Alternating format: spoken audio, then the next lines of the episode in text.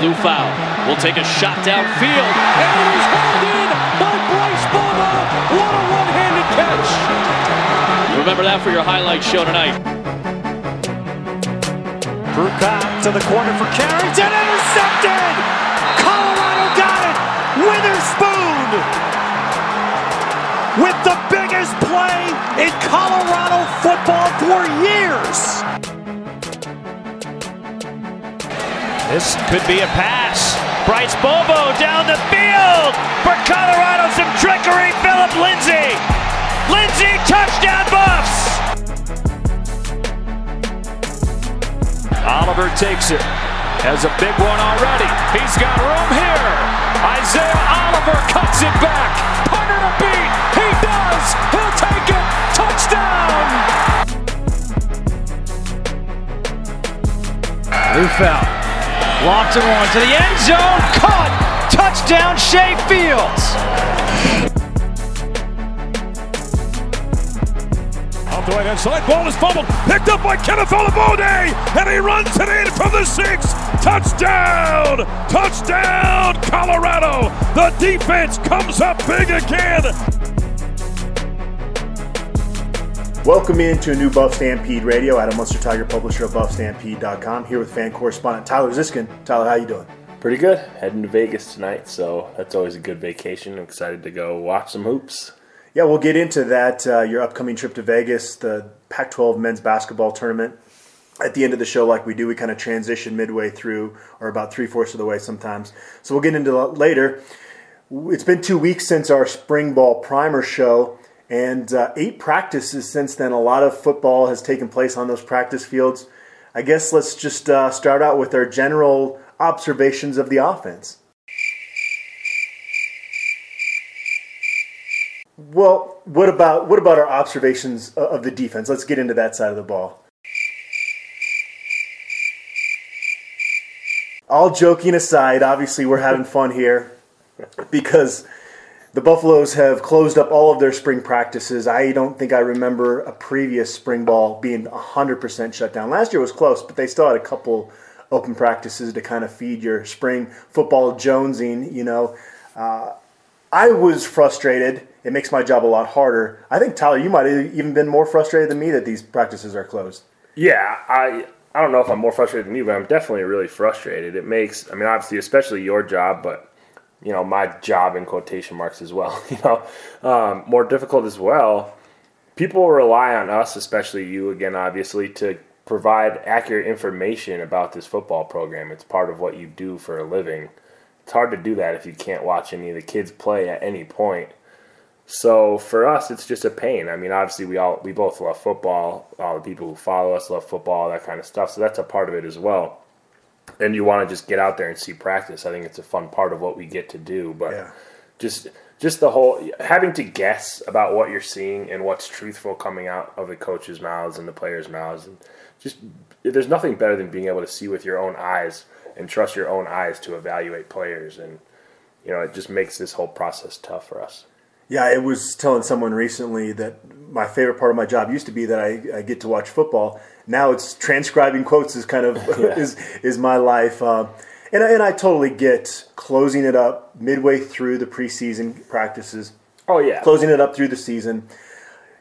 In honesty, in all honesty, spring ball, what are we? We're, we're going to have ninety percent positive reports out there. It's going to feed excitement, yeah. especially coming off the ten win season you're not really hammering kids in the springtime. It's, it's more you're looking for the positives and you're right. reporting on that. Yeah. It's a developmental stage. You get to see a lot of new faces, especially this year. I mean, with I think 12 new guys on campus that we haven't gotten to watch play yet. So, yeah, it's just a real bummer. I mean, it's a fun part of the year where there's not really, you know, there's no real expectations. You know, like you're going to see guys struggle. There's a lot of newcomers in the program. You don't need to be ready for fall football. Obviously, closing it during the year makes sense um, you're, you know, you have game plans, that type of situation. Plus, we get to watch them every week. It's, you know what I mean? Like, you get to still see them with your own eyes and make your own evaluations. That's still a part of the process. Not having to, to be able to watch these kids at all for a good, at, at this point, it's going to be, I mean, from January through August, that's a big portion of the year that you just have to guess about what this program's been up to. Yeah, and I could even see just like open up the last 30 minutes or just basically some little crumb that I can take back to my mouse hole and nibble on because I'm getting Right. nothing right now, Tyler. Well, that's enough complaining. I'm sure people actually want to hear us talk about uh, some of the topics we can talk about because, you know, fortunately, CU does have a great interview policy. We can talk to any assistant coach. We've got a great interview with Shadon Brown, new defensive backs coach, on this show. So we were able to talk to these coaches, talk to the different players, and yeah, you, you feel them out. You say, you know, who's impressing you, and so we have an idea of some guys that have uh, stepped up this spring, some of the spring experiments. We're going to get into all of that, but first we should probably talk about Kyle Evans and his unfortunate injury. He underwent surgery at UCH in Aurora on Monday, expected to be hospitalized until Thursday. His parents came to town.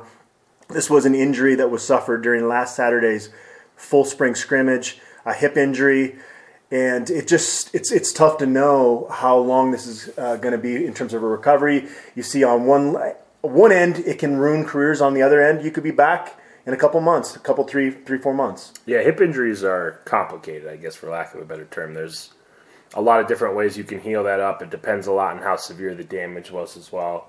Um, you know, it's one, especially for a running back. I would think it'd be a little more concerning because obviously it's you're it's part of what you do. I mean, you have to be shifty, especially for someone the size of Kyle Evans. So um, he needs to get back to 100%, or it's obviously going to affect his ability to to help this team. So we'll see how it plays out. I mean, it's unfortunate. I mean, to see a kid go from being a walk on to be a valuable contributor on this team to go through that. I will just have to see how long it takes him to get back. I mean, he does have a good amount of time before fall camp, so that's, I guess, a small positive of the situation. credit to Kyle Evans that this is a, a big topic on our show because just a year ago at this time, uh, you wouldn't be talking about a walk on at that time, running back being this valuable piece, as you mentioned that he is. Um, he was obviously the backup to Phillip Lindsay, and uh, they kind of went away from him. They basically rode Phillip Lindsay uh, late in the season, but when he was out there, he was effective last year as a running back. Uh, so now there's this uncertainty around his recovery timetable. What, what do you think this means uh, for CU's depth at tailback? And uh, we did get a question.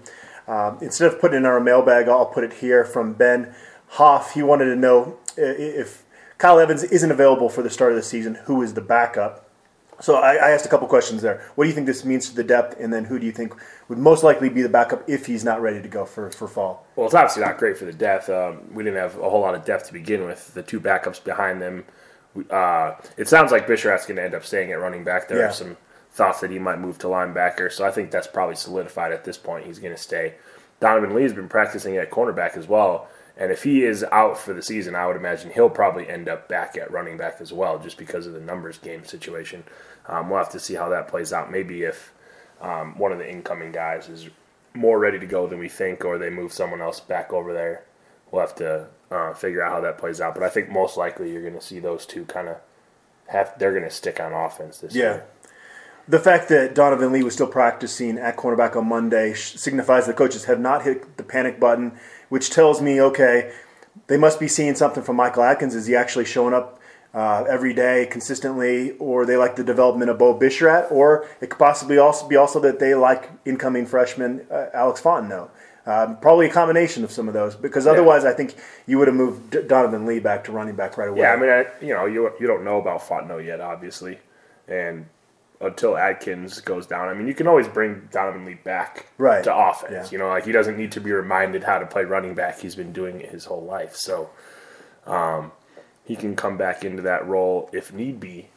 Uh, so you might as well see if you can get him ready to play corner. I mean, if he doesn't have to play running back and he can provide you cornerback depth, then yeah, of course, keep practicing him there.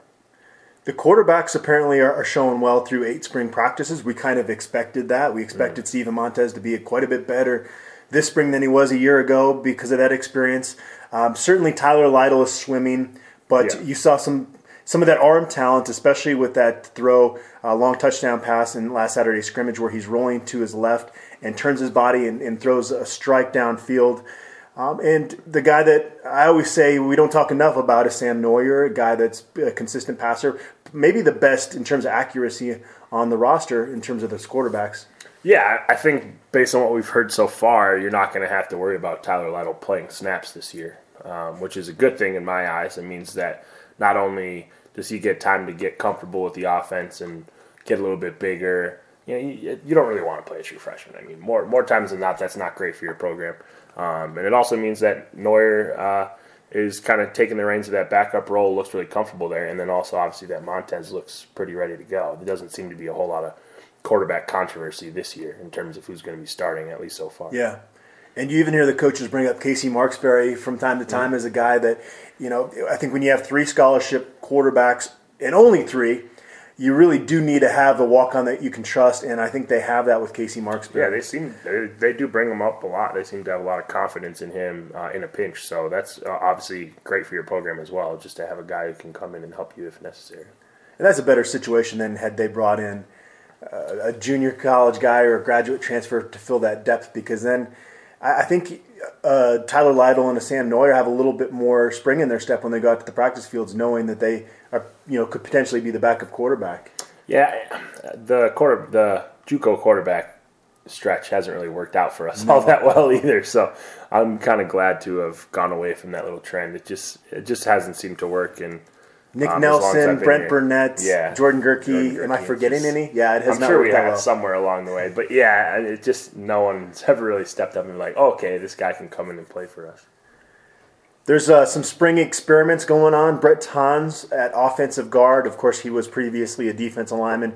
George Frazier splitting time between defensive line and uh, offense, you know, being fullback slash tight end. He had done that actually earlier in his career, too. And then we mentioned Donovan Lee, a cornerback.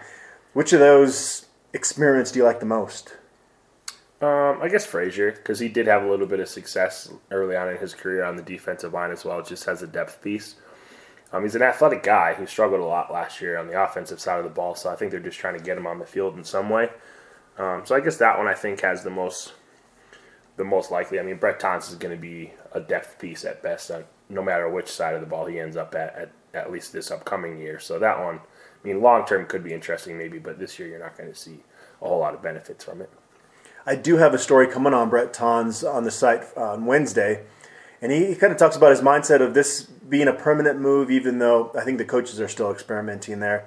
At least that's his mindset practicing there right now. I actually, I'm not predicting him to be a starter, but I have heard the coaches talk enough about him fitting well into that role that it wouldn't be the biggest shocker in the world. But I probably, yeah, you're probably right. More of a depth piece there. Kabion Ento and Lee Walker at wide receiver are both showing up. We had discussions about okay, who's been over recruited on this roster. Walker more so than Ento when we had that discussion, but still, those were a couple guys. Had they not come out this spring, they were going to get uh, buried on the depth chart pretty quick, and it sounds like that is not going to happen because they are making a lot of plays out there. Yeah, I hope they find um, a few packages to get them in on because I, I mean I don't think any of us were saying they weren't good players. It's just a matter of the level of talent that we have at that position. I did see a picture of Lee Walker uh, in one of the galleries that we had up. To, he's jacked now. When did that happen? Looks like he's gained like thirty pounds. He's way bigger than he used to be. I mean, I know they like Lee Walker. They may call him Lee Blocker. Um, they like him in run support, so I'm sure he'll get out there a little bit for that in key situations. But yeah, I mean, Ento's a guy who helped helped the team last year. Probably had ten catches or so. Yeah, he uh, had two touchdown grabs in last Saturday's scrimmage, and then with Walker, the guy that's really talking him up is Steven Montez, and that's the guy that would get you the ball. So yeah, you, you certainly want to hear that if you're a receiver. Just the depth at receiver again, where we've talked about it before. This is going to be a good, problem to have. Darrin Chiaverini is going to have to get really creative to keep all those guys' morale up this season. He really is, and I, I think you're going to have to see a rotation unless there's a bunch of injuries there. Yeah, I'm not surprised honestly to see Montez talk him up. I think Walker he could definitely be the fastest wide receiver on the team, so he's going to be the guy to run under some of those cannons that Montez can throw out there for sure. And Juwann Winfree, although he's not been cleared to be a full participant, he's been at practice running around. Uh, again, seems like everything's ahead of schedule there. So uh, crazy depth there at receiver. One position that d- really doesn't have any established depth following the graduation of Sean Irwin is tight end. I did an interview with Chris Bounds. I know that's your guy, Tyler. uh, he does need to put on 10 pounds, though, to be able to uh, try to fill in those shoes of Sean Irwin from a blocking standpoint. Yeah, he's definitely got to get bigger. Um, still a younger guy though. I mean, Keen- Keeney I think has been getting bigger throughout his years here too, so expect him to maybe contribute a little bit more this season. Yeah, Bounds is a guy I liked in fall practice last year. Uh, as a guy that, as an upperclassman, I think could actually help this program a little bit. So I was, I, you know, I texted you ab- about that interview. I was pretty hyped. So I hope it works out for him because he has flashed at times in camp for sure. I asked MacIntyre if Chris Bounds is definitely the leader in the clubhouse, and he was really quick to bring up Dylan Keeney. When they had open practices, Keeney would always flash a couple times during camp or spring ball. There's certainly ability there. They just have not been able to get it to work on game days. Uh, he's now an upperclassman. Maybe maybe the uh, light turns on for him this year. He's certainly a talent that you'd like to get in the mix. And now that he is, I think he's up to 235. He can at least play a little the, with his hand in the ground. I don't think you want him being in inline uh, tight end on third yeah, and three or anything like he's that. He's not Sean Irwin for sure, yeah. but he's he's gained some weight definitely since his time here. I will say though that Montez kind of opens up the things that you can do offensively.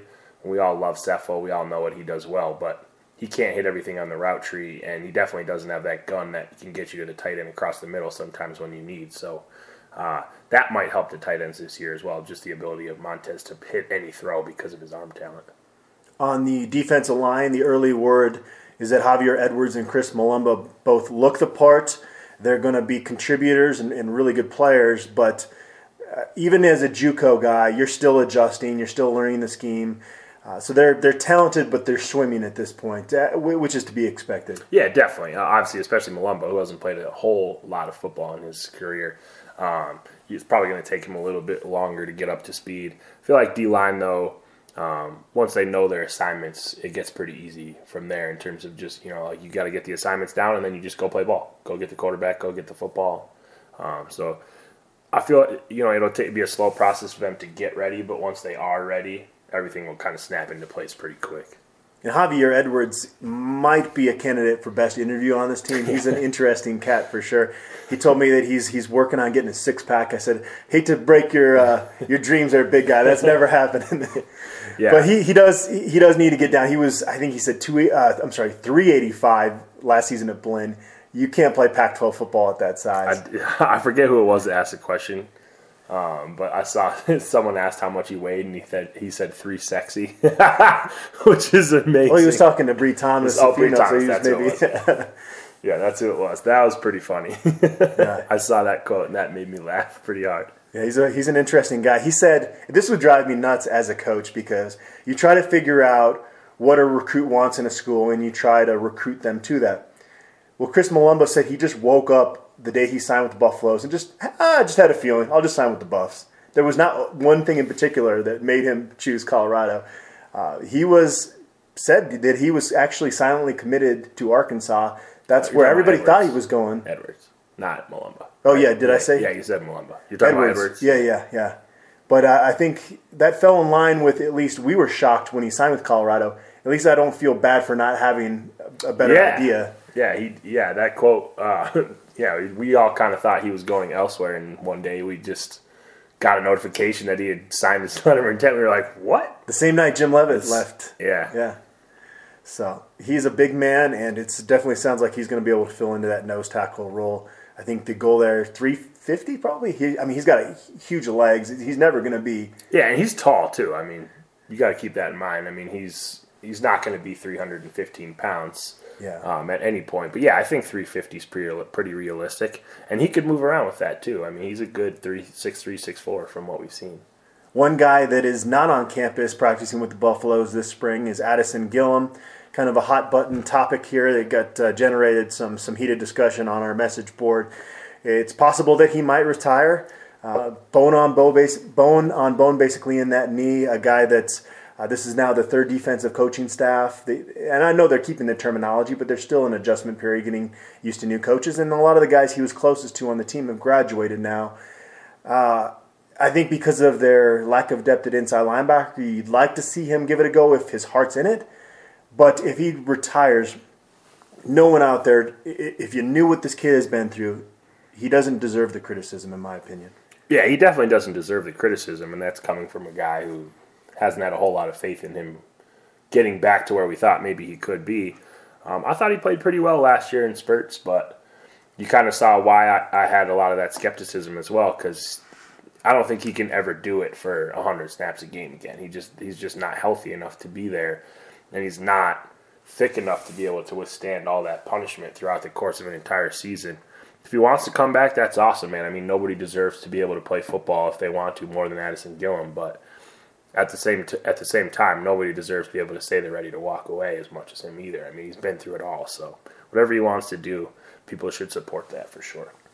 With him uh, not in the mix this spring, they have NJ Falo working at Jack linebacker and Akil Jones working at Mike linebacker. I think had Addison been on campus this spring, you probably see Akil Jones at Jack, but instead they they need to cultivate some depth behind Rick Gamboa at Mike because it just isn't there right now. And then you've got Dante Sparaco working at outside linebacker. We were wondering whether he was going to be a hand in the ground guy or be an outside backer. At least for now, he's uh, you know playing on the edge. Uh, do you think th- these guys stick in these roles? I mean, for this season, yeah, sure. I actually think they're pretty comfortable roles for them. Um, I like Akil Jones inside. I think he's going to be a surprise to a lot of people that haven't gotten to see him play yet. I think he could be pretty good. Um, NJ Falo, I thought he played pretty well last year coming off suspension. I'd like to see him gain a little bit of weight, probably, especially if he's going to play inside. He actually apparently has. He's put yeah. on 10 pounds. That would, yeah, I mean, any anytime you can get more weight out of those linebackers, that's good. I mean, he's kind of a lanky frame. Um, and then Dante Sparaco, yeah, I mean, I think you start him out at outside linebacker and see where things go. I think we've talked about this a bunch. I think he probably will eventually grow into a hand in the ground type of guy, 3 4 DN perhaps. Uh, but maybe he just, instead of filling out, just tones up and stays right in that 260. We'll have to see how his body reacts. Yeah. The one thing I would say, if you have NJ at Jack Backer, uh, you do miss a little bit of his pass rush abilities. I think if he is is at, at outside linebacker, he could uh, get in the backfield, create some havoc. We saw that as he developed last season. Mm-hmm. So but yeah, you got to have depth at those inside backer positions. Again, they, they don't really have a ton of it, but those guys working in those spots gives gives you at least a, a solid backup. Uh, we'll talk a little bit more about who we think is going to be the uh, starting Jack Backer in our mailbag feature here. One more guy to bring up is Evan White. He uh, is back and, and definitely seems like he's ready to take advantage of this second chance he's been given. Well, which is awesome. I mean, because he definitely had talent coming in. Um, I remember Mac, I'll never forget the quote. I talk about this all the time about MacIntyre saying he was going to fire Charles Clark if he couldn't get Evan White to be a starter at CU. Um, so yeah, I mean he's seems like he's gained a good amount of weight as well, which is you know which is important for him. And we've heard a lot of good things about what he's doing there so far. I mean, so if he could add depth to that secondary, maybe that position that Ryan Moeller was playing, I forget what they're calling that now, that rover type position. It's uh, buff backer. Yeah, buff backer. Exactly. Thank you. Um, that would be awesome because they definitely need you know valuable guys at both of those roles. Yep. Isaiah Oliver, he's starring in two sports this spring. Last year, he had to wait till spring ball was over. He was under underclassman at that time. I understand the coaching staff saying, "Hey, this is your priority. This is why you're uh, why you're here, really." Um, but he's established enough, I think, after last season that uh, they're allowing him to, to, to also participate in track while spring ball is going on, and uh, you know, he's he's doing well. He uh, broke three school records at a meet on February 24th, uh, including a 23 foot, 11 inch long long jump, and uh, 6.94 second time in the 60 meter dash. Those are both, uh, like I mentioned, school records. Obviously, personal best for him.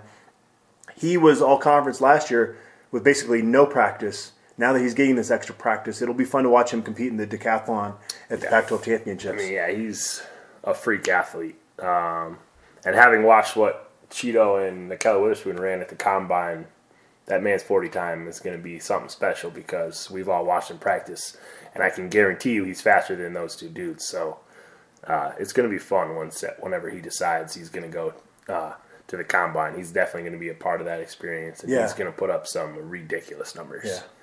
You'll hear Shadon Brown talk more about Isaiah Oliver and kind of what he needs to do uh, during our interview with him. And w- the point he kind of makes in that interview is like, I just hope he's going to the NFL Combine in a couple years. We'd like to have him around here for a little yeah. bit.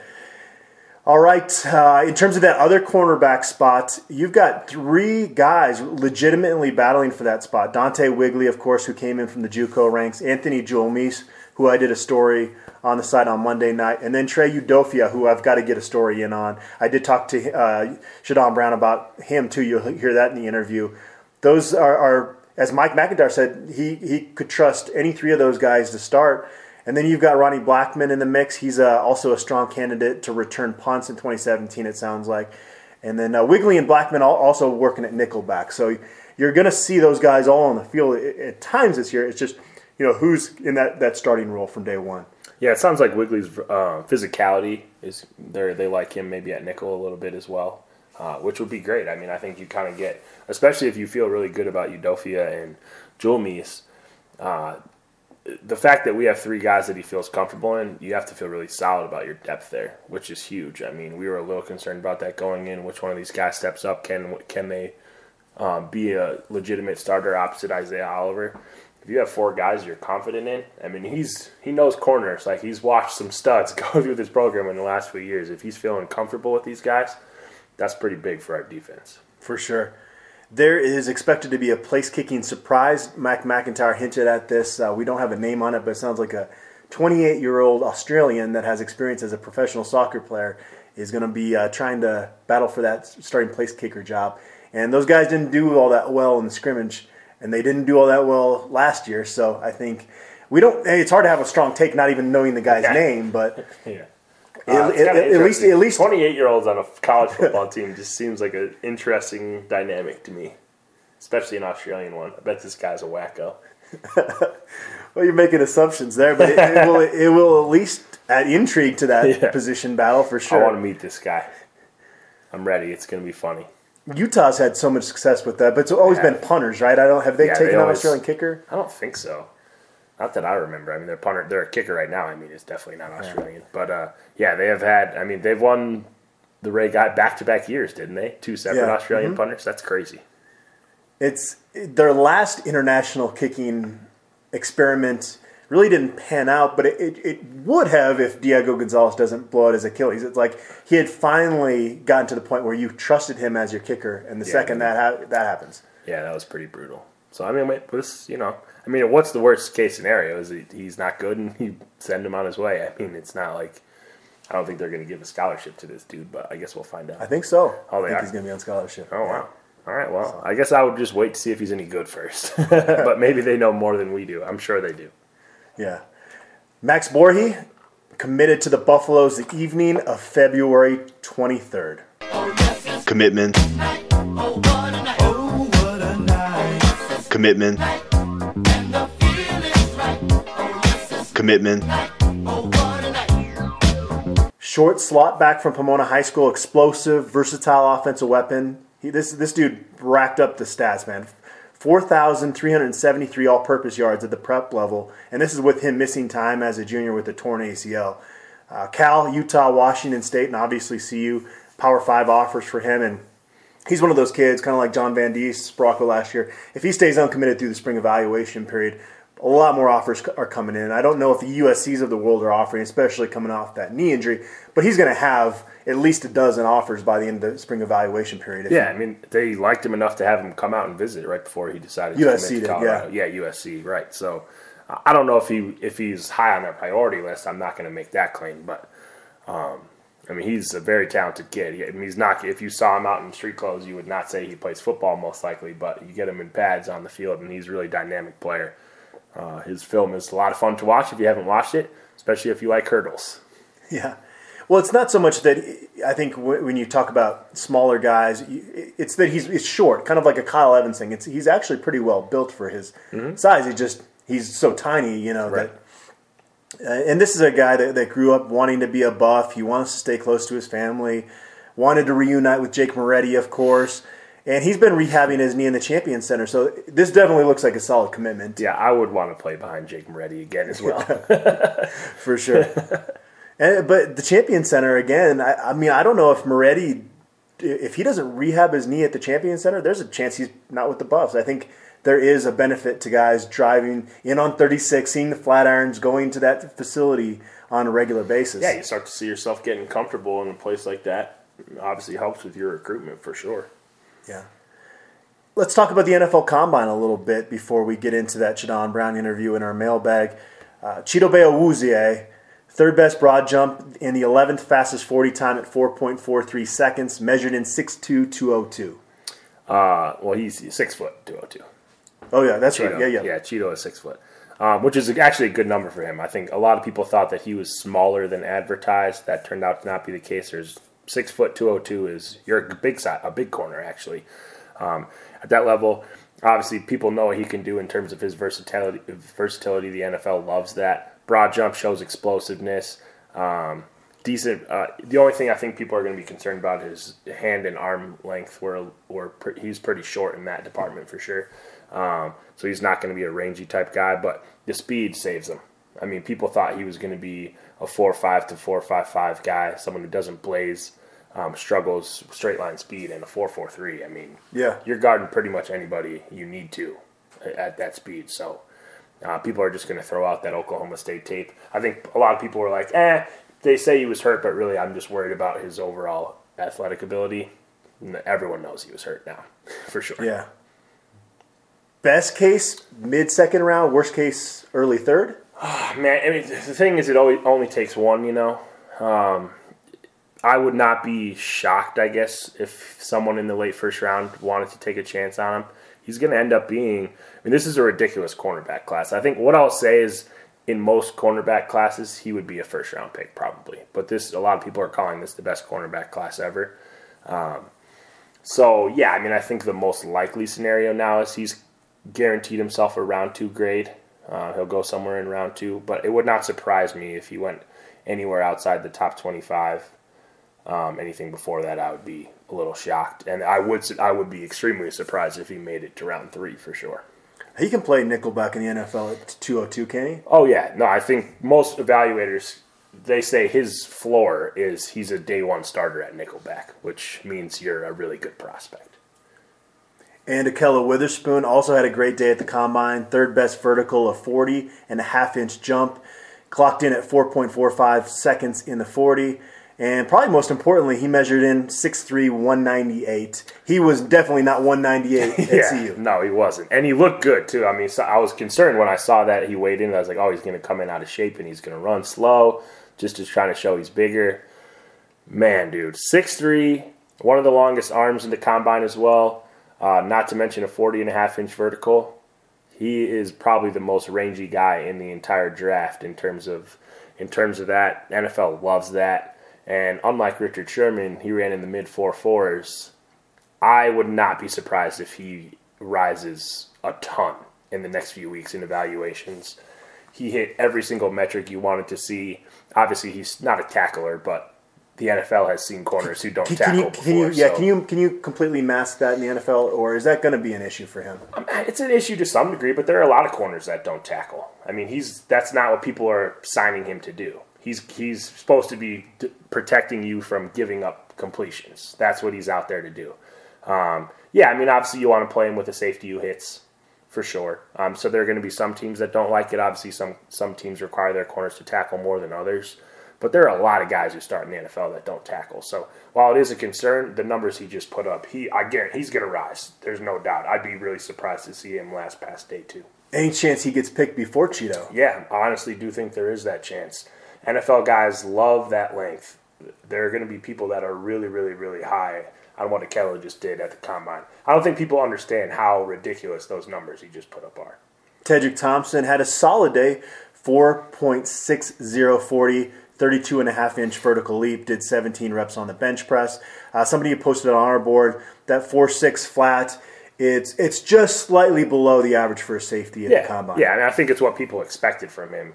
I almost thought maybe even a four seven. So Right, yeah. So I, I don't think any he didn't hurt himself by any stretch. The 17 on the bench press is a, a good number for him. Uh, I think we already knew at the beginning he didn't have a great broad jump, didn't have a great vertical. He's not the most explosive guy in the world. We all knew that already. All the evaluators knew that from him. He's a cover guy, uh, instinctive with the ball, Right, yeah. great hands. You know that's what he's going to do. He's not going to be the most athletic guy on in your backfield. I mean, in your secondary. Um, so I, I don't think he was going to move a whole lot one way or the other. He's probably a round four guy, if I he's, had to guess. he's the guy, if you could clock a guy on reading, reacting, and, and you know, I think that's where his strength is. Mm-hmm. Uh, but again, at these combines, it's tough to, to put, you know, the stopwatch on something like that. Right, yeah. I mean, he's a guy who he's going to gain valuable seconds in the 40 on the football field because he's going to react and read better than some of these other guys who have more pure natural speed. What are we thinking for him? And is is his a lot more of a crapshoot in terms of where he's getting picked? No, I think I think he's the, probably the, one of the more safe picks. To me, he's probably not a day two guy. He could sneak into round three maybe, but I'd be most comfortable saying he'll go somewhere in round four, which is as a safety, that's um, a pretty pretty solid selection. I mean, most of the time you don't see 10 safeties selected in a draft. This, again, like the cornerbacks, is an extremely deep safety class. You're going to have two safeties go in the top 10, which never happens. Um, so, yeah, I, th- I think he, in, again, in a normal class, he would be even higher. But, uh, yeah, he's a, probably a solid round four guy. And that's, I mean, you're going to make the roster as a round four guy for sure. So he'll get some years in the NFL. I didn't get a chance to see it, and there wasn't any buzz around Sefo Liufau's appearance, so I'm assuming that Yeah. he didn't really have a great day. No, I mean he ran like a five three or something like that, five two. I want to say. I mean, that's not really his thing, you know. I mean, I, anybody who watches Sefo, we had concerns about him being an NFL guy to begin with, and if he is going to prove he's an NFL guy, it's not going to be in drills. I mean, we've watched him practice a million times. He, you put him on the field in game day, he's a different player. Uh, but he's not going to be a guy that wows you with his arm talent or his, or his accuracy. Uh, I'm sure he did really well in interviews. Um, someone will probably bring him into camp, and we'll see what happens. But I've always maintained he's probably not an NFL guy, and he'll be a baller in a coaching rank somewhere if that's what he chooses to do. Yeah, he's been, was such a polarizing figure at CU. It's like there can be a middle ground. You can say that you really appreciated what he did for the Buffs and his heart and all that stuff, and say that he's not going to play in the NFL, and it doesn't make you a bad person for having that take. It makes me a bad person. I get crushed for saying people aren't going to the NBA and the NFL all the time, as you know. Um, but yes, that's kind of where I sit in the whole situation. Is I love Sefo. He was a great college player, one of the toughest dudes you'll ever watch play football in your whole life. But none of that makes you an NFL quarterback, sadly. A lot of people talking about, well, he could be a great coach. I don't really think, and I'm not saying he can't. If he sets his mind to that, he absolutely can. But Sefo was never the guy that was a football junkie. He watched soccer and played soccer video games in his free time. This was not a guy that was tuning in to game day as soon as he woke mm-hmm. up on Saturday morning. So I don't even know if he has that desire, to be honest with you. Yeah, I don't either. I just it just his natural feel for the game and his toughness. I think that he he would be a good motivational guy, which is why a lot of people lean to towards the coaching thing. But he could go into the corporate world and do the same type of thing for sure. Yeah, he, he's certainly going to be successful in whatever he decides to do in life. Pro timing day coming up at CU on Wednesday. Josh Tupou's weight is something to keep an eye on for that, and, and frankly, Jimmy Gilbert's too. Did, was he able to put on some good weight while keeping his speed? And then uh, you've got guys like Jordan Carroll, Sean Irwin, Alex Kelly, Kenneth Olugbode, and Samson Kafovalu that are certainly going to try to attempt to turn some uh, heads from those scouts. Yeah, and people should have realistic expectations. Most of the time, if you aren't in a combine and aren't invited to those bowls, it's pretty rare that someone takes a chance on you. Um, Brad Jones is one that got that opportunity. Yeah, absolutely. And um, again, people you you might get brought into camp, or you might. I think Brad Jones was actually a seventh rounder, uh, which was a shock to a lot of people. And he ended up playing, I think, six or seven years in the NFL. So it can happen, but the chances are slim. Um, all the guys that you mentioned, I think for various reasons, there's a reason they weren't at bowls for the most part. The only one that we were surprised by is Tupou, obviously, but he got left out because of off-field issues um, from the combine for the combine. From what we've heard, we'll see if he's able to stay in shape and impress some guys because he's the one that for sure I think can play talent-wise at the NFL level. Love what Jimmy Gilbert did this year. I mean, we all know I love Jimmy Gilbert, but he's pretty skinny to play linebacker in the NFL. So we'll Yeah. see how it happens. What happens to him? Without further ado, my interview with Shadon Brown. I think you guys are going to enjoy this one. Shadon, you got here late January, jumped right into recruiting. I'd imagine it was kind of a whirlwind at first. Is it slowing down now that we're kind of uh, into spring ball here? Yeah, we're we're midway through spring ball. It's slowing down a ton for me. Uh, you know, just uh, getting to know the kids a lot better, as well as getting to know the tempo of practice, how we practice here, and uh, you know how we do things is, is uh, starting to come together for me. But the, the big thing is uh, you know the kids getting to know them, their strengths and weaknesses through going through this part this point of spring ball is really helped me to be able to help them. And what? Uh, how, how would you describe your coaching style? Are there certain things that you kind of hang your hat on as, as a defensive backs coach? Yeah, I, number one, I, I'm a players coach. I, I love the players. I think that's that's why I do this. Uh, I'm a fundamental coach. I'm not all about uh, schemes. I want to develop guys, and I know development is a process. So if you ask what type of coach, I'm a players coach. I'm a developer of talent, um, and so that means I don't have to have a f- four-star ready-made guy. I'll keep working with guys and make them better. That's what I've had to do my whole career, and. Uh, but I'm gonna get after them too. I'm gonna push them uh, to a place where they, they really don't want to go, and I'm gonna, that's my job to try to get them to be a champion. Um, each and every day they step out here on the field, and it's always a work in progress. We always can get better. I would imagine as a coach, the different, the more different environments you can coach in, the better you're going to be long term. Being at Army, that's obviously a different environment. What, what did that teach you as a coach, and, and what, what can that help you now coming back to uh, a non, you know, service academy? Well, being at Army really helped me learn to adapt and overcome.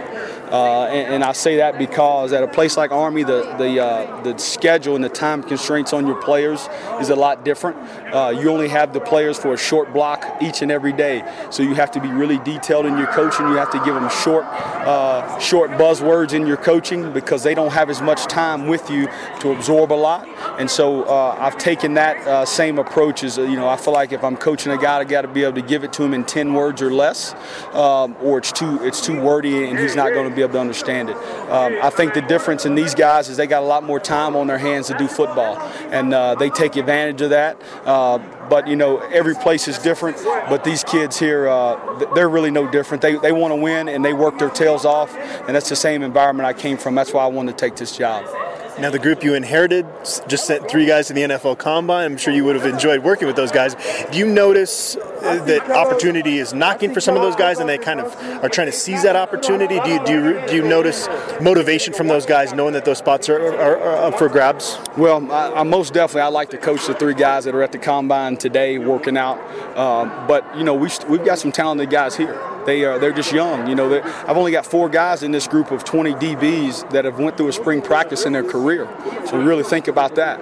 Uh, four guys, and uh, you know, so it's a development process, and uh, those guys also, some of them seniors know that opportunities to play plastic past college football is there too. So, uh, you know, to do that, they've got to lead. They've got to do a great job of helping bring those guys along. Uh, and the guys like uh, uh like Foe and uh, uh, Isaiah Oliver and Nick Fisher and Moeller, those guys are doing a great job of leading the younger guys and bringing them along. But there's talent here. It's just young, and anytime you have young talent, you got to get it out of them by pushing them every day. But they have to have reps. So they're going to have some some screw ups and some some bad plays. But if you look back at those three guys that were at the combines, freshman and sophomore years, they had screw ups too. Yeah. They look.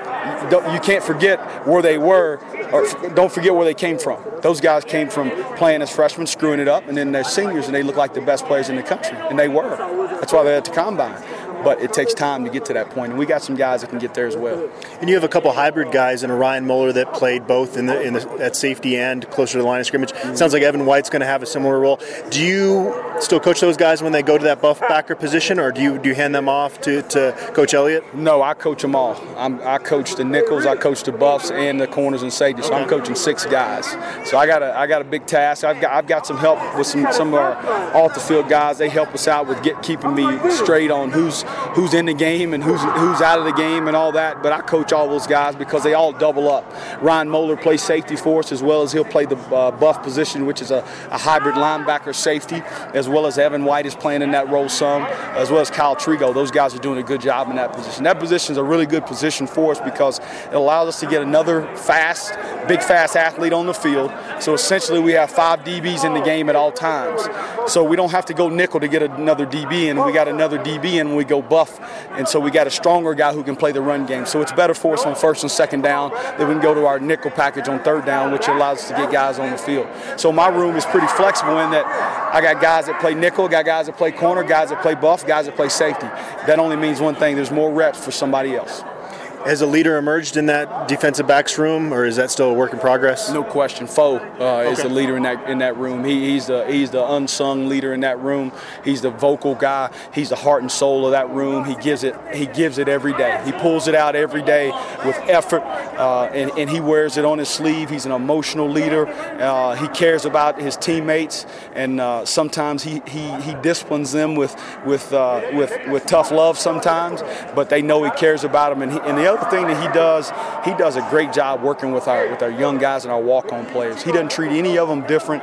All of them's family, and uh, he breaks it down with the guys on family every day, and that's and that's a big deal for us in the back. And we got to be a family. I tell those guys every day, hey, we got to eat pressure for breakfast because it's pressure. Any mistake on the football field on defense, everybody looks at the secondary because it's easy. So we got to learn that that's part of it, and we got to eat that for breakfast and keep rolling. We do that by being a family. Would imagine someday Isaiah Oliver will get invited to that NFL Combine. What what can he still work on at this stage of his football career? Isaiah can't get bored. Isaiah got to continue to work on his craft, continue to work on playing press coverage, and continue to work on his feet. Uh, and just continue to work every day. He's got the natural ability, he's got the length. He'll have a chance to be in the combine. He may have a chance after this year. I, I hope he doesn't leave after this year, but uh, he just got to keep working. Sometimes when you when you're when you're really good, sometimes you think you've hit the plateau, hit the peak, but you got to keep working because there's somebody out there that's always a little bit better, and that's where he is. And I tell him every day, compete with yourself he got to compete with himself to be better than himself from the day before, and he'll continue to be a to be a great player, and uh, hopefully he'll he'll have a future the, at the next level. But we want to we want to win a Pac-12 championship first. And just the last thing I was going to ask about, and I have to ask you because when I talk to guys who's standing out this spring, Trey Udoffia's name has come up quite a bit. What would have been your early impressions of him? Trey, Trey Trey's a really quiet guy. Trey is quiet, and Trey has uh, done a good job of uh, of making some plays on the ball in the air, and uh, he's quietly started to, to catch people's eye and flash on film. And, uh, you know, some of the older players have even noticed him. You know, he's a redshirt freshman, so he's a guy, it's his first spring. He's, he's, uh, he makes some mistakes, but he's starting to learn from those mistakes and make some plays. And he's a guy that, that that's pushing right now for some playing time. He'll be a guy that's being, that will be in the mix in the fall. All right, thanks, Coach. Thank you. Well, Tyler, you had a chance to talk with Shadon Brown at the football preview luncheon before I even had an opportunity to talk to him. You talked highly of him, and I'm definitely high on yeah. him now after that interview. Yeah, it's always hard to like convince people like, oh, just wait, you'll hear from this guy, and you're gonna love him. He's that type of personality, and yeah, hopefully you guys agree with me from that interview.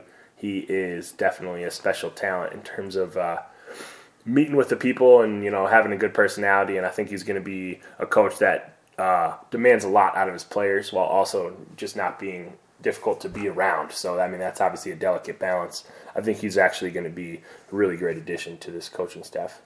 One thing I forgot to ask him, and I was meaning to, was just talking about the fact that he's having now to go into areas to recruit that he's never gone to, kind of the transition there. I think personality wise, he'll be able to overcome some of the inexperience of recruiting in the in the CU recruiting footprint, just because again of that personality. Yeah, and because of that personality, I think parents are going to love him as well because they're going to key into that fact that he demands a lot out of his players, and he's going to ask that you're respectful and you know all that stuff. I mean, he's coming from the army. He has that kind of mentality to him to some degree that he expects you to be, you know, that type of man that does everything right. So I think parents are going to kind of latch onto him as well as a guy yeah. that they trust definitely earning his paycheck too. Of course, previously under MacIntyre, they split up the safeties and cornerbacks coaching responsibilities. Now they're in the same room. I think on the good side of that, you've heard some players talk about how there's more of a family feeling among the defensive backs. But on the flip side, you're stretched thin, and I know Nate Tay helps out there in the secondary, but that, that's a lot of guys, especially the way you know teams spread you out in college football now. That's mm-hmm. he's definitely going to be logging long hours in the offices this year for sure. Yeah, it did seem like last year most of the corners and safeties hung out together as well, though. They were friendly so, for sure, yeah. yeah. But I mean, in terms of going into the meeting room, they were. Mm-hmm. You know, hearing different messages because they were in different rooms. Yep. It's time to dive into the Buff Stampede Radio mailbag, which is presented by the Blake Street Tavern. Located one block north of Coors Field, the Blake Street Tavern has been Denver's premier sports bar since its opening in 2003. The Blake Street Tavern, where the game is always on, the drinks are always full, and the fun never stops. At jpauley11 asked, What three players are most likely to have a breakout season? He also asked about Kyle Evans, which we already addressed, and then he wanted to know whether the 2018 recruiting class will be better than the 2017 class. Uh, we already addressed that actually on, our last show, right? Mm-hmm. We were flat out asked that question. So uh, at jpoly11, definitely check out our spring ball uh, preview for, for the answer to that question. In terms of uh, what three players are most likely to have a breakout season, I'll throw one and then you throw one in there. I'll start out with Drew Lewis at Jack linebacker. He is uh, basically the heir apparent to Kenneth Olugbode there. Good speed uh, not the biggest linebacker, but neither was Olugbode, obviously. Yeah. Uh, so that's one guy I think is going to have a breakout season. Yeah, I mean, it, it, all depends on what your definition of breakout season is. I mean, I think Isaiah Oliver would kind of be cheating because I feel like going from a guy who's not starting to starting, he kind of qualifies. yeah, Steven Montez would be cheating. Right, exactly. we all know what to expect from Isaiah Oliver. Um, my answer is going to be a linebacker as well. Um, so I'll, I'll go with something else. I guess I'll I mean, I guess Juwann Winfree. Can I say that? He's a guy who maybe people haven't Sure. seen yet. Yeah, he's coming back from an ACL. Um, I also had Nick Fisher at safety, especially with Ryan Moeller and Evan White also practicing at buff backer. I think there's an opportunity for Nick Fisher with Afolabi Laguda to, to get a lot of reps back at safety. And another name, we've talked about him on the show before, Frank Umu on the defensive line. Not breakout in that he's going to be a Pac, all Pac 12 guy or anything like that, but breakout in the sense that you're going to have the casual CU fan going, who is that guy out there? Because just because of his size, and I think he's going to make enough plays to, to Yeah. get noticed. And the other one I was going to mention linebacker wise was NJ Falo. Um, I, I got really comfortable with him playing last season. Uh, I thought he improved quite a bit throughout the year. And you mentioned um, him not being able to blitz as much maybe as you like, but I kind of see maybe that similar type role. They like to blitz Addison uh, Gillam out of that center, out of that middle linebacker spot in delayed blitzes a lot. And I could see the same kind of success for NJ there, just being that guy that bullets through, gets some guys late. Um, you know, obviously with the secondary making plays back there as well. So I, I could see him having a pretty big year for us as well. And I all, I wanted to say Kabion Ento, but there's just so much talent, Yeah. depth at receiver. It, it's it's hard to do that. Yeah, I mean, he's the thing. People don't really understand. He would have started for most of the CU teams in the last decade, for sure. Um, he's probably our fifth or sixth best receiver, despite being really talented. I mean, that you're just not. There's not enough opportunities um, to break out, I guess, for lack of a better term. But people should know who he is by now. I mean, no one should be saying who's that number 17 dude and why is he on the field. I mean, he's on the field because he can play football. Yeah. At Ben Hoff asked, will the offensive scheme change with Montez as the presumptive starter? Well, you're going to see less quarterback runs on third and short. Yeah, um, I think you're going to see a lot. More, the play calling is going to be a lot more uh, intricate, I guess, this year, for lack of a better term. It seemed like, especially when we were struggling last year, we went back to our bread and butter and ran a lot of the same plays over and over again in hopes that they would work. Montez can make a lot more plays, uh, especially in scramble mode. I feel like as well, he's going to Yeah. elongate some plays and you know just kind of make some garbage turn into something real pretty occasionally as well. So yeah, I think you will see it change. You're going to see um, some routes that we probably haven't seen before. Yeah, I think intermediate passing game is going to be better Right. because that wasn't Sefo's strength, and I think Montez sees the middle of the field a little bit better than than Sefo did. the The challenge there, yeah, you're not going to have as many design runs on third and short, but you're going to have a lot more big plays with him scrambling. The you got to find the right balance there. Mm-hmm. Was it the USC game that I'm thinking of, where it's like he would almost go into that mode of putting his head down and wanting to run too soon? I think if I remember right. Um, yeah, I'm pretty sure it was USC, maybe Stanford is what it was. I don't Well, one- Sefo played split. Oh, against Stanford. yeah. Stanford. Okay, then it probably must have been USC. Yeah, and he it almost looks like he's he needs to know how to get down for sure as well. I remember a couple times he's like stumbling around, looked like he was going to fumble everything. Uh, so yeah, keeping him healthy would is a high priority for this offense as well. I would say. Another question from Ben Hoff. How is the battle to be the starting center shaping up? If Lynott wins, who starts at right guard? This is a tough one to answer on uh, March 7th, for sure. Yeah, especially since we haven't been able to see much of practice. Um, probably Hawkins is the guy that we expect to maybe start there. I don't know. It's there's there's a lot of. I mean, it could be Yeah. Jake Moretti. I don't think he's going. Is he practicing right now? Not, he's not, has not been cleared. Again, precautionary with those Yeah. ACLs. There's no reason, especially with an early spring ball. But I heard summer he's going to be cleared. Yeah. So I mean, what, in fall camp, assuming that we get to actually watch practice a few times, we can Yeah. give you a more exact answer there. Well, there is the possibility that Jeromy Irwin, who is practicing a guard, could stay in a guard. Now, you'd need a tackle to emerge. One candidate there, I, I did a feature on him earlier this spring, is Isaac Miller, who talked about the really lengthy process to get his knee right, and he's still trying to get back to 100%. Um, I even asked Mike MacIntyre, said, is he in the mix when he's healthy? And MacIntyre was very confident in saying yes. He's, he, he was their most improved offensive lineman last spring and had gotten up to 290 or 285, somewhere in that range. Um, he's got to put on weight, but he's a guy that, that has a chance.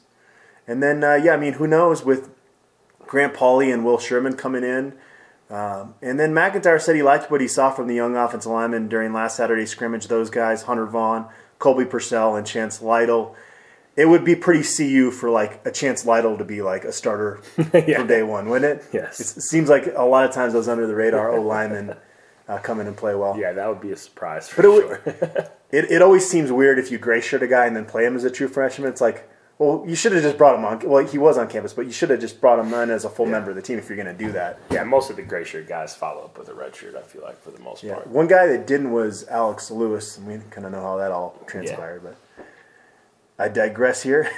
At Old School Buff, what are the realistic timetables for Jake Moretti and Jalen Jackson being able to con- uh, contribute following injury recovery? Uh, yes, summer timetable is last I heard there. Yeah, and, and again with Jackson at wide receiver being so such a depth uh, strength for us, I would be surprised if you watched him play this year. I guess if that was the direction you were going, Moretti could certainly play this year. I would be surprised if Jackson does. Yeah, and they're expecting Jalen Jackson to be a slot too, and so you have Devin Ross going into his senior year. You're definitely not trying to rush him for sure. We got an interesting question here from at always cromulent. He said the Ringer did their top 50 fast food items. What are your top choices? Well, you I- big fast food guy, Tyler? So I used to like it, but I try not to eat it now. The only time that I eat it now is if I get off work and I didn't eat dinner, and it's pretty much the only thing open in Yeah. Denver at this hour. Um, so I'm not a huge fan of fast food anymore, I must say. But Chick Fil A is definitely the best overall. Okay. I'll What's what's your go-to uh, item to to order? I usually just go with the nuggets. Um, the waffle fries there are fire though. See, that's the Ringer actually had that as the number one, one, right? item. I'm not like strongly against that. I think they're good. My fries, though, I- if I had to pick one, uh, Arby's curly fries was pretty good. I, I can't remember the last time I ate Arby's. I will say the other place that doesn't get a lot of love that I do enjoy occasionally is Good Times. Okay, They got some solid I fries. not eaten there in like five Spoon, years. spoon bender shakes over there are pretty good. You know, in terms of a fast food sandwich, my favorite is actually the Wendy's spicy chicken sandwich. Yeah, I don't like the spicy as much as the regular. But I will say, when of the major ones, like the you know the McDonald's, the Burger King, Wendy's is the only one that's you you, can't go to any of the other ones in my opinion. I used to love their chili Plus until McDonald's somebody told me that like they put like sc- leftover like scrap meat into that thing, and now I'm like I have a hard time ordering that. just knowing it was kind of the scraps on the side of the grill, and they just put it into the, the big pot. That's kind of gross. That's probably not surprising though. Probably not surprising. yeah. So, uh, well, what about just burger in general? It, the the ringer they say in and out double double. It's hard to disagree with that. It is good, but the, the, to me the thing is like all fast food's so overrated. You know what I mean? Like you could get a good burger at a legitimate restaurant over anything fast food. Like I understand the convenience aspect of it and the price and all that, but uh, if you're asking what my favorite burger is right now, Highland Tavern Burger is pretty amazing. Okay. City Grill's got a great burger. Dark Horse. Yeah, that's City Grill doesn't good. count as fast food though. No, that's what I mean. Oh, for fast food burgers, I just don't. What about does Lark Burger count? That's Probably. fast. You walk up, Yeah, and probably. I would say that that's Lark probably my favorite. I think solid. in Colorado, that to me that's just as good as a double double, honestly. And then their uh, have you had their Parmesan truffle fries at Yeah, Lark Burger? Yeah, Lark Burger's good. I honestly, I, if I do eat fast food, I don't ever get a burger. I can't remember the last time I ate a burger at a fast food place. this is probably going to piss some people off because I know it's really, really, really popular. And I do think Five Guys is tasty, but it just like is falling out both sides. It's too messy. All the moisture of the toppings makes the bun really soggy. I, I, I've never really gotten onto the Five Guys thing. Yeah, It's not bad. Don't get me wrong. It tastes good, but I heard Fat Shack is coming to um, Rhino in Denver, so I'll have to try that out. I've heard that's pretty bomb. I haven't had. What are the other ones like Smashburger? Um, it's okay. Yeah, Smashburger I haven't had since college. I don't. I don't think. I don't remember it being overly exciting. There's always those like random rumors about In and Out coming to Colorado, and everyone gets all excited. I don't think it's ever going to happen. It's just like In and Out is good and it's cheap, but it, I'm just so over everyone.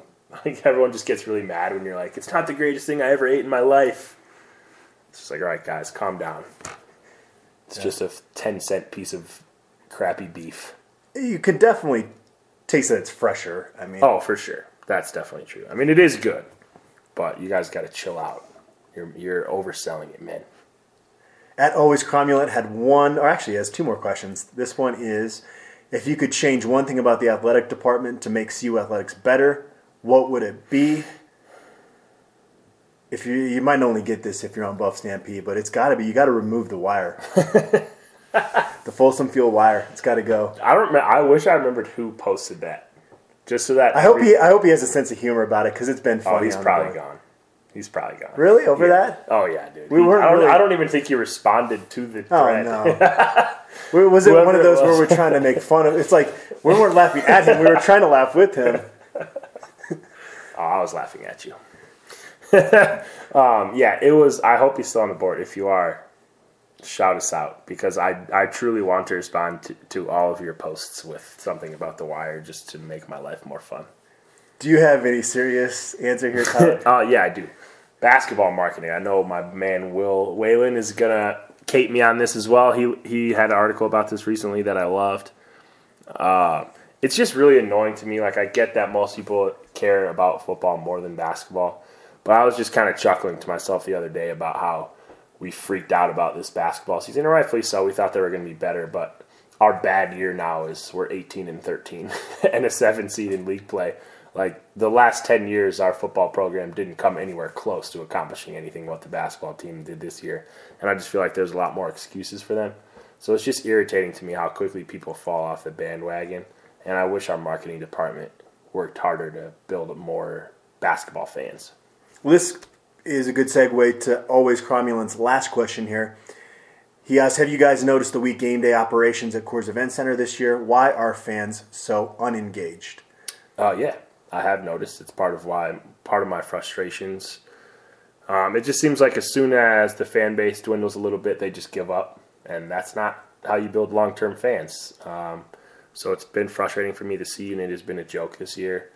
Uh, it was like dwindling, and then the CSU loss. It was like everybody was just, "I'm out." Yeah. it, it seemed like that game was kind Like, of when people you guys aren't out. doing anything that important. I'm sorry to say. Like I was in college too. Like you guys are just drinking. You can lay it for three hours and go watch a fun basketball team, especially in the Pac-12 this year. I mean, you're watching probably six first-round NBA picks in this conference. I'm still disappointed Markelle Fultz didn't play in Boulder. Yeah, it's you know what I mean. Like you get to watch some of the best players in the country play basketball at Coors Event Center. It's just frustrating that people seem to find that not to be even remotely interesting. in terms of why fans are so unengaged, it, it, it was, I mean, the team did underperform this year. And again, that CSU loss, I think that was when people had the excuse to say, I'm writing this team off. But then there, there's a couple other things there, too, in my opinion. One, CU men's basketball is not the new cool thing anymore. It, kind of have a novelty on some level. And then, you know, the football team having success this year, you didn't have a, a fan base that was so starved to see, you know, what you thought might be a winning product. So I think that plays into it a little bit too. Yeah, for sure. But I guess I just take the opposite approach and is, oh, you watch what a successful program can do for a school, and I would just do anything I could to make sure that everything was successful, and not showing up at the first sign of weakness isn't the way to get it done. Yeah. At Jace underscore Kenny asked, how many games can CU win in the Pac-12 tournament? Um, I mean, the, the word "can" is, is tough in questions like this because theoretically anything can happen. But I think we agree that the magical run they had when the Pac-12 was down, there's just not, it's zero point one percent chance of that happening. Yeah, I mean, the year that we won the Pac-12 tournament, all of the teams in the league were terrible. I mean, they, we, they would have had one team in, which is crazy for a Power Five conference if we had not won the tournament. It's got to be the only time in the history of the conference that the regular season champion didn't make the tournament, right? Wouldn't you think? Oh, I think the regular didn't the regular Washington didn't make Oh, it. that's in. who it Cal was. made Cal- it in. Cal yeah. made it in But they weren't the regular spot. season champ. Okay, fair enough. For some reason, I thought Cal was the champ and just didn't win. Um, yeah, that's. I would have to think that's probably correct. Um, yeah, that was just an unusual year for basketball. This year, I mean, we'd ha- we would have to go through Arizona, UCLA, and Oregon in a row to win the conference. Good luck with that. Um, I would say, I mean, one is likely. I'd give us maybe a 20% chance against Arizona. I mean, I, I do feel like they've overplayed their talent level this year, if that means anything to you. Yeah. And we've underplayed ours. I mean, if we if we play well against them and they struggle, we can definitely win that game. But I mean, you know, to ask us to beat Arizona, UCLA, and Oregon three days in a row, that's just not going to happen. And with Arizona, that's not a neutral game. That's a road game in Las Oh Vegas. yeah, I mean yeah. If you've never been there before, we're in a new stadium this year, eighteen thousand footer or eighteen thousand seats. But Um, Arizona brings about 90% of the overall Pac 12 fan population to the tournament, so it'll definitely be a road game. At L underscore Jeffrey had a question here. If the Buffs beat Washington State, Arizona, and UCLA, but lose in the Pac 12 men's basketball championship game, would they make the tourney? Um, pro- I mean, they probably shouldn't, but I mean, the bubble is so bad this year, the tournament might just be starved to get someone in. I, I would say that that would give us four top 25 wins, and there, there are no teams on the bubble that have four top 25 wins except for Syracuse. Um, and they have some of the worst losses of the entire bubble. So they're kind of in limbo. We would be kind of in that same boat with Syracuse. I mean, that would be impressive. I don't know. I mean, I guess it's a possibility. I, would have to do some more, you know, exact research for you on that. Um, but no, I would say the chances are pretty slim. Why don't you wait to do that research until after they beat it, at least Arizona? Yeah, right. Yeah. Don't the waste seed, too much time on it. Well, I have all my seeds coming out today. Oh, trust me, the amount of research that goes into doing the seed lines. It took me like 13 hours over the last two days. And if memory serves, your, your projections are as good as a lot of the national prognostications, yeah, right? Yeah, um, but I will say this though. I mean, every single year, 60 of them you know who's getting in. So you know what I mean? Like it's it's just those last two or three teams that really at the end of the year become difficult. The more difficult thing is accurately hitting the guys on the right seeds. I mean, anybody can say Arizona's going to make the tournament, but what seed are they? Have you actually looked at their resume and see how they stacked up against other teams across the country? That's where I feel like the people you can tell who did the research and who didn't based on their projections there. Um, getting the right teams in the tournament really isn't that hard outside of the final two or three slots real quick, we should probably recap their recent homestand. Of course, they uh, shot uh, 56.5% with 25 assists and just six turnovers in a 19 point win over Stanford. And then, kind of the complete reversal of that on Saturday. They, they only shoot 34% from the field, three more turnovers and assists in the game, but they held Cal to 27% shooting. Golden Bears only had six field goals in the, in the entire second half of that game. Uh, so you saw them win in two very different ways. Uh, and then, of course, that Saturday game against Cal was senior day. So it was uh, clearly a, successful homestand and just another example of, hey, if this team had their head on right from the beginning, they could have accomplished some things. Yeah, I mean, basketball is a funny sport like that. They're really just a couple end of game results different, uh, you know, away from being an NCAA tournament team. It's crazy how small the margin is there sometimes. Um, but yeah, I mean, Stanford is a great matchup for us personnel wise. So I feel like we've beaten them, I think, eight or nine times in a row now. Just seems like how they run their program and how we run our program is just always going to be a friendly matchup for us. Um, in hindsight, we probably should have expected that Cal game to turn out that way. Cal's a really good defensive team, top 10 efficiency in the country. Um, and also, it was a really quick turnaround. I mean, Thursday night, super late night Thursday night, especially for Cal um, having to come in from Utah. Really early game on Saturday. That's pretty unusual in college basketball to have that quick of a turnaround. So I guess we shouldn't have been too surprised by how ugly it was.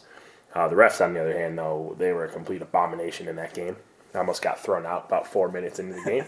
I will say, in my defense, I did not sleep the night before, so um, I was probably a little bit cranky. um, were you were you like cracked out on coffee then? No, yeah. So I I closed that night, and then I had to take my girlfriend to the airport at 4:30 in the morning. So I just stayed up and then I had a meeting at work at eight, and then went straight to the game. So yeah, it was it was an interesting adventure for sure. Uh, but yeah, I mean, it was nice to see us win in multiple ways. Uh, I think we probably knocked, knocked Cal out of the tournament. So in terms of NCAA tournament revenue, it's bad for the league, but um, good for us. Uh, and yeah, I mean, hope you know, we'll if we beat Washington State, we'll have a chance to get Tad another 20 win season against Arizona. I mean, it would be pretty funny if all this craziness happened and somehow we still found a way to win 20 games.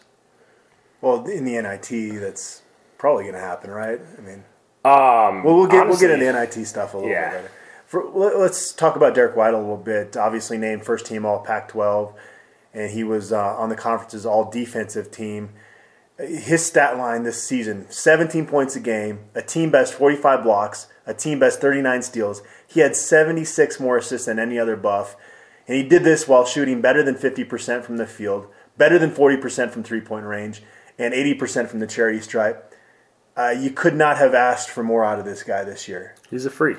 And I'll still never get over that tweet that someone sent us that we talked about on this podcast about that dude asking me why Derrick White continued to shoot threes early on in the year. And I was like, well, probably because he can make them. A lot of them in clutch situations, obviously, yeah, too. I mean, he's that's honestly he's the reason I'm so concerned for next year. I mean, he literally did everything for this team, and we still struggled at times for sure. Uh, so, what are we going to do next year? Um, he is a beast. I mean, him him leading the team in blocks says a lot about some other guys, but um, I just I will man, it's it's almost frustrating to watch him play because having him next to Josh Scott for one season, like could you imagine how different the perception of this basketball program would be right now if he was able to play last year with Josh? That team makes the Elite Eight, I guarantee Yeah. you. I think they, the fact that he was at the D2 level for a while, and then the fact that he plays so in control, sometimes massive fact that he actually is athletic. Sometimes you don't think he is. And then a couple of those dunks this year, you're like, wow, okay. Right. Yeah, I mean, people have asked me in the last couple of weeks if I think he's an NBA guy, and I'm pretty upfront about how I feel in the for the most part about those guys. And that's why they dress up you as you for Halloween. Right, exactly. and um, before the year, I said that he wasn't, but we hadn't really gotten enough to see him play, and I st- he's not probably now. I mean, P- Kyrie Irving is a year older than Derrick White. I mean, that tells you how talented some of these guys are that play in the NBA right now. But he made a couple plays that NBA players make this year, and I, if you had told me before the year would I have said that, the answer is no. So I think he's definitely improved his chances. He has proven that he can play with more athletic players and find ways to be successful. His size at guard makes the transition easier for Josh Scott. I mean, he's just his level of athleticism is better positionally than Josh's was to make that transition. I mean, I hope someone takes a chance on him because I do think he could be a solid bench guy. I mean, he's a big guard who's a guard who can score. He's unselfish. Um, he can defend a little bit, obviously, as well, which is key for the NBA. But I mean, if we're being honest, he's not exactly. He's he's more athletic than people give him credit for, but you got to be next level to make the NBA for the most part. I'd almost rather see him go over to Europe and just be an absolute star over there in in, Yeah. in, a, in a quality league versus kind of of doing the money. Mm-hmm. Askia Booker, hanging around the D League. Like I just that doesn't seem like you're you're really maximizing your ability. Right. I mean, he fits into Europe more. I mean, Ski would wash out of Europe with his style of play. That's just not even how as they- like a sixth man, kind of Yeah. uh, change of That's pace just guy. not how they do things there. You know what I mean? Like the only way you last in Europe is, is if you're Stephon Marbury and play that way and can score 90. Ski's not going to do that. Derrick White has the perfect game to be successful in Europe. He could be the best player on a really good team in the Spanish league or the Italian league, no doubt. For a long time, make a ton of money. You know, be um, a national, you know, a star for his country there. I mean, like people would love him. I think if he did that, and there's nothing wrong with that. I mean, that's still a successful basketball career. I want people to understand that, even if he doesn't make the NBA. So, I'm just happy that he got a chance to show his talent at the Division One level. I still feel like his story is not being told enough nationally about what you mean. There are a couple guys who move up from D two and D three and play well. I mean, there's a guy in Michigan right now, Duncan Robinson, who's a solid player for them. But nobody's winning first team all conference coming from a Division two program. I've never seen that happen before. What are you going to miss most about these departing seniors? Well, I think I talked about Derrick enough. Um, so you kind of Well, get the idea there. For Derrick, I was uh, Derrick. I was just going to say I'm going to miss everything about the guy. Yeah, yeah. Um, people just don't give him enough credit. I don't think. Like I just feel bad that the arena wasn't packed for him every night because he's one of the best college players I've ever watched play in a Colorado uniform for sure. Um, Wes, I, I, you know, I mean, he's polarizing for me for sure. I he's he's. I guess I would say I'm really tough on him because he did have the talent to be something so much more. I mean, he's still a pretty good player, though. I think we'll miss his passing the most. I think he, that Stanford game was like epitome of what he can do for this team. Pass out of double teams, find open guys, make other guys better on the court when he's fully engaged. Um, so I think you're gonna. People are saying that Tory's better than him. That's not true. I mean, he's nowhere near Wes defensively, even though I think Wes is overrated a bit on defense. Um, he can't pass the ball out of the post. He's not going to do any of that stuff for you. So next year you're going to have some frustrations with him as well, probably. Um, Josh, I'm I'm I'm going to miss his junior year more than anything else, to be honest. I mean, I just feel bad for him at this point. He's he's done everything that I've asked. Now that he's playing again, he's he's not taking terrible shots. Um, he's taking wide open threes. he just can't get anything to drop at this point. Um, he's done a little bit of a better job defensively, so he's you know he, I feel like he's earned his minutes now at least. Like he's playing minutes and helping the game uh, on one side of the court. I wish he would stop bringing the ball up when he gets rebounds and passing it because he literally turns the ball over every time. But I, I, if there's one thing that I would like to see happen in the Pac-12 tournament, it's him have a nice shooting night somewhere in there to close out his career. I feel like he deserves that. Um, and Xavier Johnson, I'm going to miss his energy. Uh, I mean, he no one gets the Coors Event Center pumped up like he can. Um, I feel like you know some of the off the court stuff he's going to tarnish his legacy a little bit here. Uh, but on the court, man, he was a pleasure to watch. Uh, I feel like he's a little more of a leader than he's given credit for on the court as well. And he played really good basketball this year. I mean, besides Derrick, he's the only other reliable guy on the team. Yeah, I had energy for XJ too, and just when things were going well, it was really fun to watch him out there. I'm going to miss Wesley Gordon's unique personality. I've never met somebody quite like Wesley Gordon and probably never will again. He's very unique in that sense. Uh, but I said Josh Fortune's resiliency. It would be easy for a guy to kind of give up with some of the hard times he's had. And yeah, and I will say to his credit, it doesn't seem like the team doesn't like playing with him. Which I mean, could that could happen if you're just out there shooting and turning the ball over and nothing ever goes in. Like that gets frustrating at times as a teammate. So off the court, he must be a really great guy, a guy to be around because it does seem like he still fits into this team. And there's been there, that could easily have not been the case with the way he's played this year. Well, the Buffs are Vegas bound. Uh, actually, going to have a practice on Tuesday evening out in Vegas. And Tyler, you are uh, Sin City bound as well. I am. I'm driving, so I'll up you, update you guys on Twitter. It should be really boring. Um, I'm hoping to have some fun with it, though.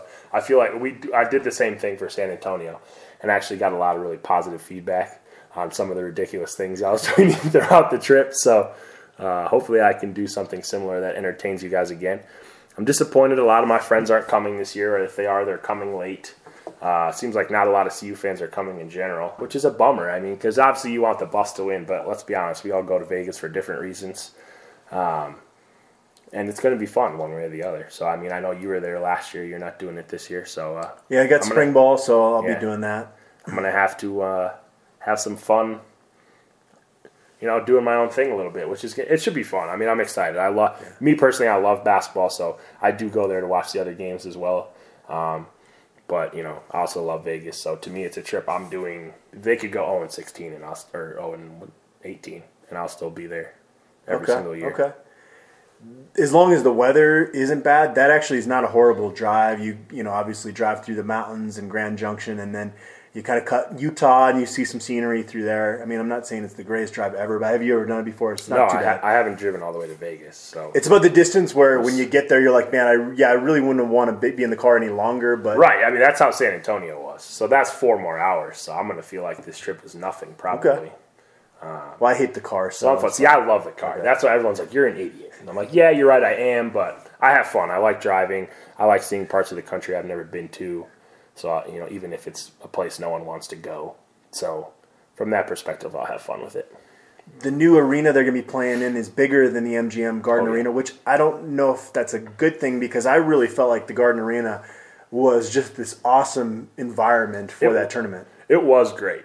Um, they did a really good job there. I will say, I mean, if, if T-Mobile just isn't you know too big for their britches and tries too hard to do their job, I mean, if it's slow, just let everybody go down into the lower bowl and have fun, and that you know that that makes it you know it's a tighter packed environment in that case, and that usually works out. So as long as you're like obviously not stealing someone's two seats that are left available, I hope that they're a little more lenient. MGM did a good job with that as well. If Arizona's not playing, it was lightly attended at times, so um, if, if they're not a pain about that kind of stuff, I think it'll work out fine.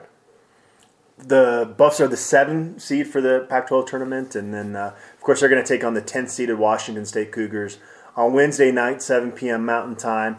And then, of course, we talked about this a little bit. The winner will take on second seeded Arizona in the quarterfinals on Thursday at 7 p.m. Buffs were one and one against the Cougars in the regular season. Really blew them out in Boulder, 81-49. Uh, that was in mid-February, and then in late January, one of the games you talk about how the season could have gone differently. That overtime loss in Pullman, uh, where they kept battling back but just couldn't make shots when they had the lead down the stretch. Uh, Cougars do go into the Pac-12 tournament, uh, tournament having won two of their last three games. Uh, they they battled UCLA a little bit. Uh, they ended up the score. There was like I think like what a 19 point loss or something like that. Yeah, honestly, I think they're a little bit underrated. Um, they had they're much better than they were last year. I think Ernie Kent was probably in consideration for conference coach of the year. Um, obviously, Sean Miller, you know, he, he was going to win. I think he could probably win national coach of the year as well. Arizona was expected to be a little more down this year. They got some big time contributions from their freshmen, which was huge for them. Uh, but yeah, I mean, I think Washington State honestly quietly had a pretty good team. Uh, like some of their young pieces as well. I feel like they're going to be pretty good in a few years if they just keep building. Even with a loss in the first round, they're still NIT bound, right? No, No, definitely not. If they lose, for sure. for sure. not. Okay, wow. Yeah, if they lose, for sure, they're not getting in. I think people you say that pretty definitively. Yeah, I, I can guarantee you if they lose, they're not getting in. Um, the, the thing people don't realize about the NIT is that they're bound to take conference regular season champions. So any conference one seed that loses in their tournament and doesn't go to the NCAA tournament, they have to play in the NIT. They, they get an automatic bid into the NIT. There have already been six teams that have lost their Okay. conference tournaments. Uh, so we're already down to 26 bids. If that number gets into the mid teens, the Buffs are going to be in big trouble for sure. Uh, even with a win against Washington State, um, they're kind of right on the cusp right now of getting in. Uh, we'll see how the conference tournament play, but I, at this point, no, I, I would be. It's less than 50-50 that they're getting in, in my eyes. Everyone can agree, even Tad Boyle, that the CBI experiment a few years Yeah, back was a bad gonna- idea. They're not going to do that. NIT is a different deal, though. Oh yeah, I mean you get to play in Madison Square Garden if you go to the Final Four. The NIT people think the NIT doesn't matter. The NIT absolutely matters. and it Teams- especially matters if you get those young guys more playing time. Oh yeah, of course. And I mean, you're playing good teams. People don't realize, man, there are a lot of good basketball teams that don't make the NCAA tournament every year. You're going to be playing a lot of teams with top 100 RPIs in the NIT, teams that just missed the dance, um, younger teams who have gotten better throughout the year. Uh, there's a lot of really quality teams in the NCAA or in the NIT tournament, and for the most part, those teams that you see in the Final Four in the NIT generally make the tournament in the next year or two. Uh, it's usually a good way to build up your program.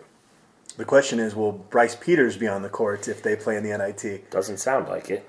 Yeah, it's that's probably been the most disappointing thing here late during the season because he was just kind of finding himself at the Pac-12 level, and of course had uh, another issue off the court.